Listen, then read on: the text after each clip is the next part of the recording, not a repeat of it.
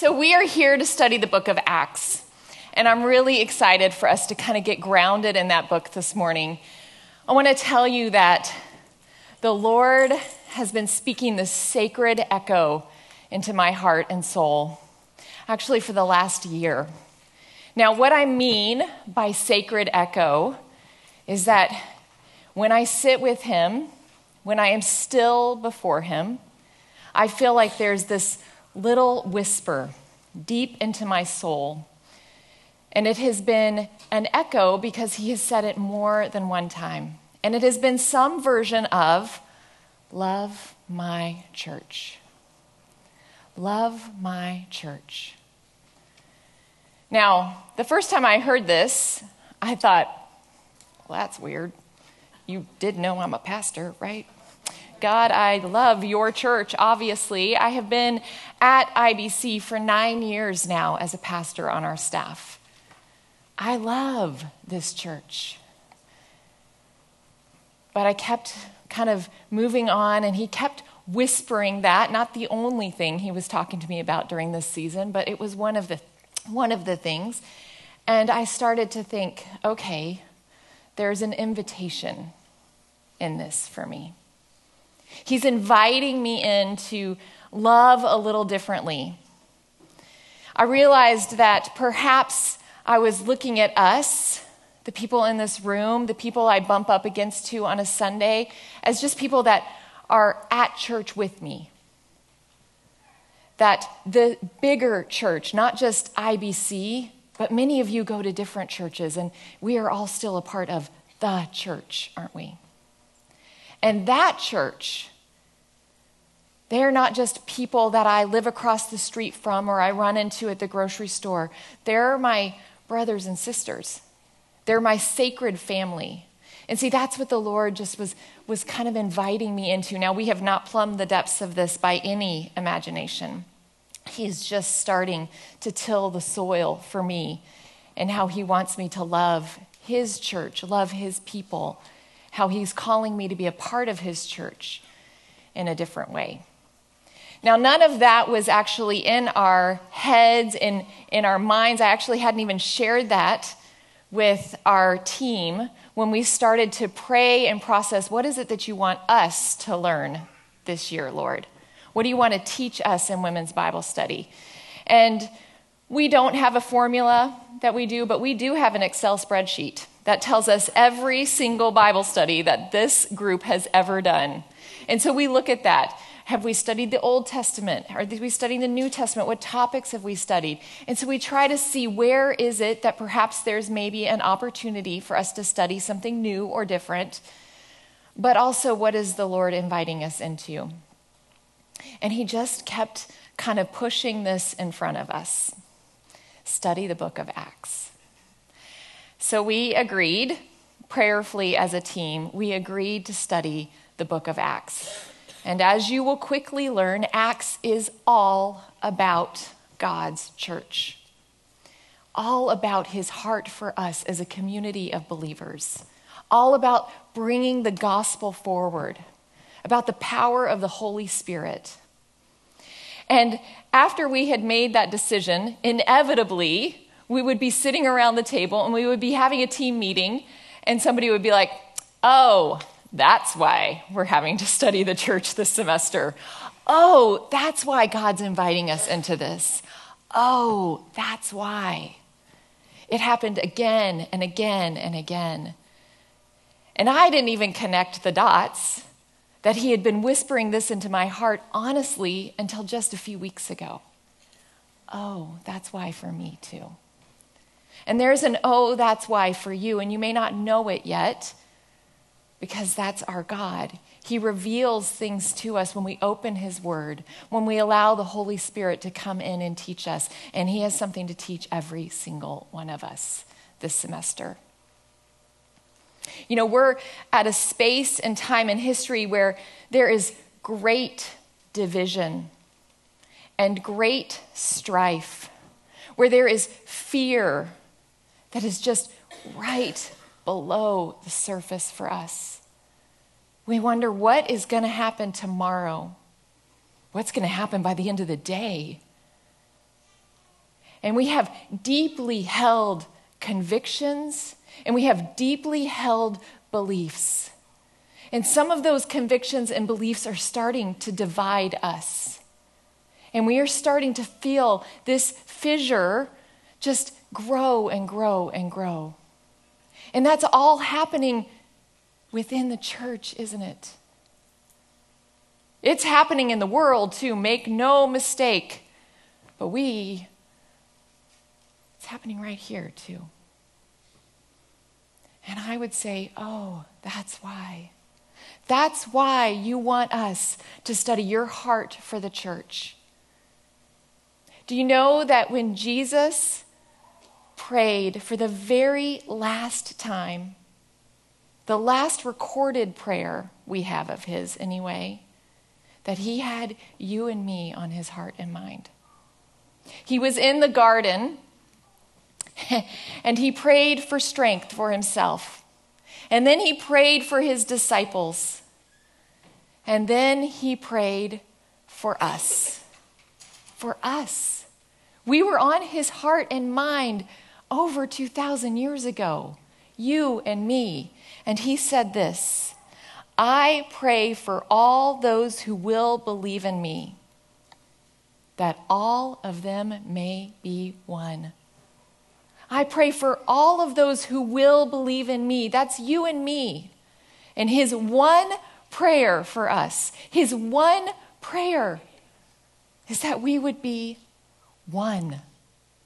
That's the last thing that was on his heart and mind for us. We need to sit up and pay attention to that. Do you know why? Do you know why it was so important for him that we be unified? That we be one, that we be aligned in going after the truth of the gospel. He says, so that the world may believe that you, my Father in heaven, have sent me, Jesus. We're supposed to be one so that the world may know who Jesus is. I started thinking about that, and I just realized with everything that's going on in our world, with the lack of oneness that we feel around us, that is where Satan is over time attacking the church, isn't it? He is going after us so that if we aren't one, the world won't know. That is sobering to me. Jesus wants us to be one so that the world will know. We're the witness to the world. And if he can divide us, he can dampen our witness. So that's why I think Jesus is inviting us to study his church right now, his heart for the church, and his heart for us. Well, before we get too far down the road in that, one of my goals and objectives for us this morning is that when you sit down to do the first lesson of your Bible study, you will feel grounded in the book of Acts and you will have a little bit of context for where we are, what we're studying, who wrote it, and why. And so, quickly, I want us to run through what I like to call the ABCs of the book. So, the author, the background, and the content. Or you could say, who wrote it? What did he write? Why did he write it? And what does it say? Who, why, and what? So, who is really easy. It doesn't take us much research to figure out that Luke is the author of the book of Acts. Now, Luke is really interesting, though, because Luke is a physician, he's a doctor. And so he's very methodical in the way he thinks, he researches, he's very logical. The other thing that I find fascinating about Luke is that he is a Gentile and he is not a Jew. What that means is that he's a little bit of an outsider. He did not get raised up in this Jewish system that many of the Jews in that day and age were trying to have to break free from kind of this burden of the law that they had taken on. And Luke didn't have any of that. He was a Gentile. And so he also writes from a, a little bit of an outsider's perspective. And the last thing about Luke is that he, which kind of is obvious because he wasn't a Jew, he was not an original disciple of Jesus. He was a very early convert to the faith. In fact, he may never have even laid eyes on Jesus. He was a very early convert. So that is the author of our book. Now, why did he write it? Well, Luke is actually a part of a two volume set. He wrote the gospel that is named after him, the Gospel of Luke, and Acts. And so these two volumes go together. And the reason he wrote it, well, let me tell you who he wrote it to. He wrote it to a man named Theophilus, and he calls him most excellent Theophilus. Now, we have no idea actually who this man Theophilus is, but when he uses this phrase, most excellent, we can assume that he is at least someone of high standing, at least someone who has some influence and, and authority in the community, and quite possibly he's actually an official in the Roman government. And so he is somebody that when Luke gives these letters to him, he is somebody that has influence. And it's really important that people of influence are influencing people well. And so Luke is writing to Theophilus. And he says the reason that he's written, and I'll paraphrase the beginning it says, Many who were eyewitnesses have written accounts of what happened. And then he says, With this in mind, and this is back in the Gospel of Luke, since I myself have carefully investigated everything from the beginning, I too decided to write an orderly account for you, most excellent Theophilus, so that you may know the certainty of the things that have been taught. He's writing because he wants Theophilus to know with certainty the truth of who Jesus is, the truth of what other people have been saying. And Luke is a well respected doctor. And so he goes and he does the research, and then he has an audience with this man named Theophilus. And that is why he has written the book. And we get to benefit from it. So, what does it say? Well, Acts is actually a really unique book. It is a bridge in our New Testament. We've got our four Gospels Matthew, Mark, Luke, and John. And these four Gospels tell the story of Jesus. They tell who he is, why he came, what he came to do, what he does for us. Then we have letters to the churches, and that starts in Romans. And if you thumb all the way through your New Testament, it ends in Jude. And these letters are like exhortations to the churches that were in this day and age, teaching them how do you live now? Now that Jesus has come and he's done all of this for us, what do we do until he comes back? And that's what those letters tell us. And they are so applicable to us. All of Scripture is. But those letters teach us how to live. And then there's the book of Acts. Acts falls right between the Gospels and these letters, and it is a bridge. It is actually a history book. It tells us the first year, 30 years of history from Jesus' ascension to these letters in the churches. The first 30 years of the church is the history. And so, um, Acts is this historical book that tells us about the church, tells us how the church was born, tells us how the gospel goes forward. And Acts 1 8 is where I want to draw your attention. Now, you have a bookmark in your table basket and I would encourage you to grab that. You can um, use it in your Bible if you want, you can use it in your um, study guide. But this has the key verse of Acts in it Acts 1 8.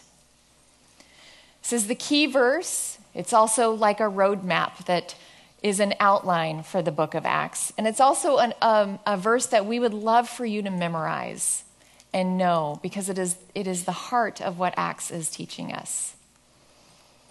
So Acts 1 8 says, But you will receive power when the Holy Spirit comes on you, and you will be my witnesses in Jerusalem and in all Judea and Samaria and to the ends of the earth. You know what's really significant about these words? We just talked about Jesus' last written and recorded prayer. These are Jesus' very last recorded words on earth. And you're going to read in your lesson, because you're going to do Acts 1 this week, you're going to read in your lesson that these are the very last words he says before he ascends up into heaven. And again, take notice. there is something so important in these words for us. Jesus doesn't waste a word.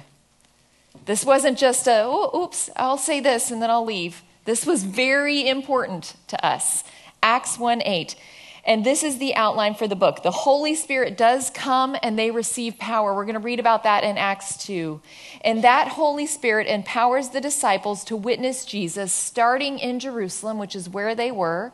That's Acts 1 through 7. Moving into Judea and Samaria, which is Acts 8 through 12. And then to the ends of the earth. The ends of the earth for them. And that is Acts 13 through 28. We're going to unpack that in a lot more detail next week um, because it is the key verse, and there's so much in there for us. That was a message for the disciples that were standing there, but it is a message for us. And so we're going to unpack that next week, and I'm really excited to do that with you. So, some of the questions that we are going to explore this semester as we dive into Acts is what is the church? Who is the church? who is a part of the church. We're also going to talk about the Holy Spirit. Who is the Holy Spirit?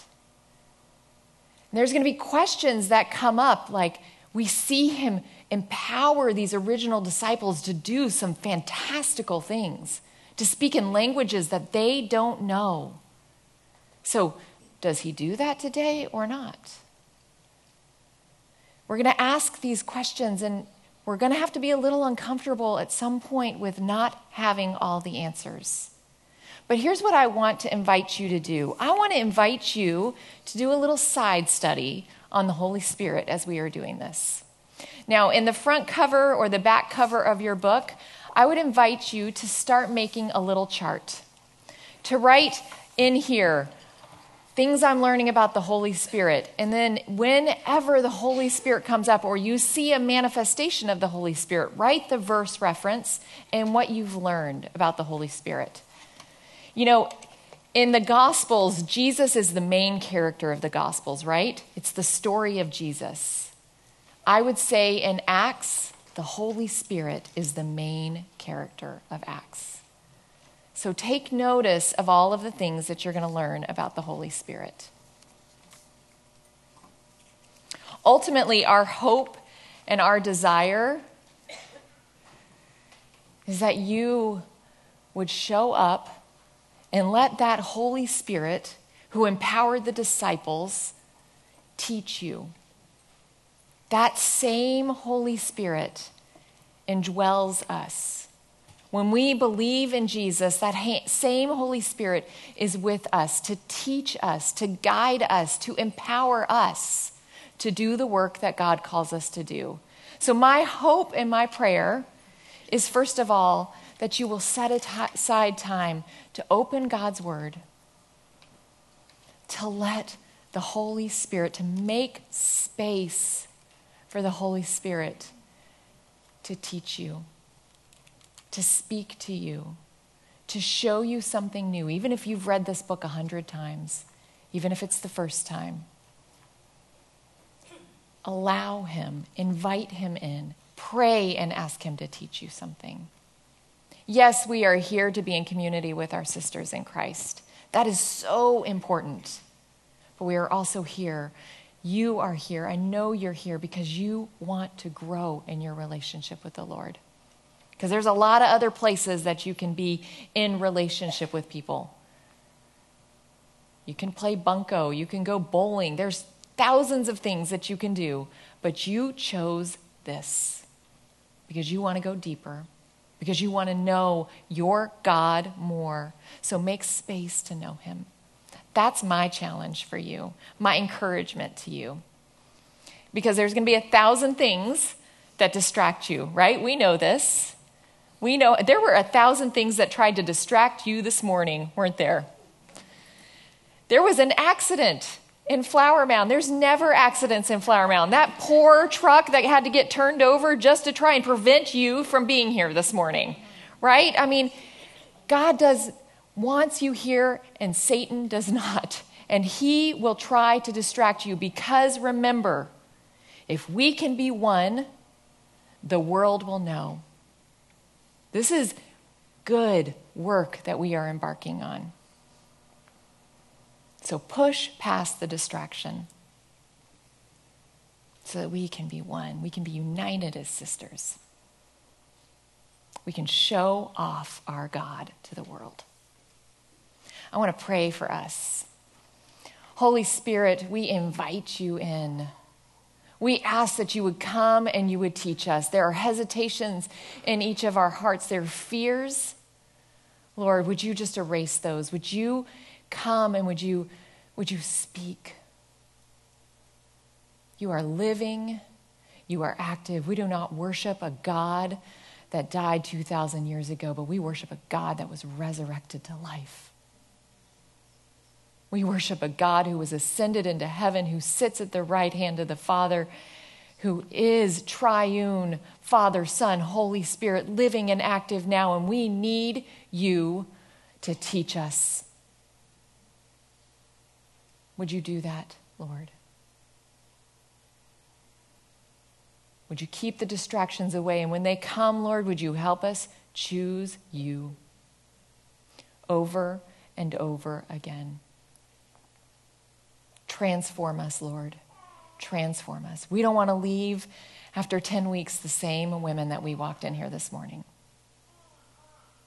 So we open our hearts and our minds to you and we invite you in and we say, Have your way with us, Lord. And we ask this in Jesus' name. In the mighty and strong name of Jesus, we ask this. Amen.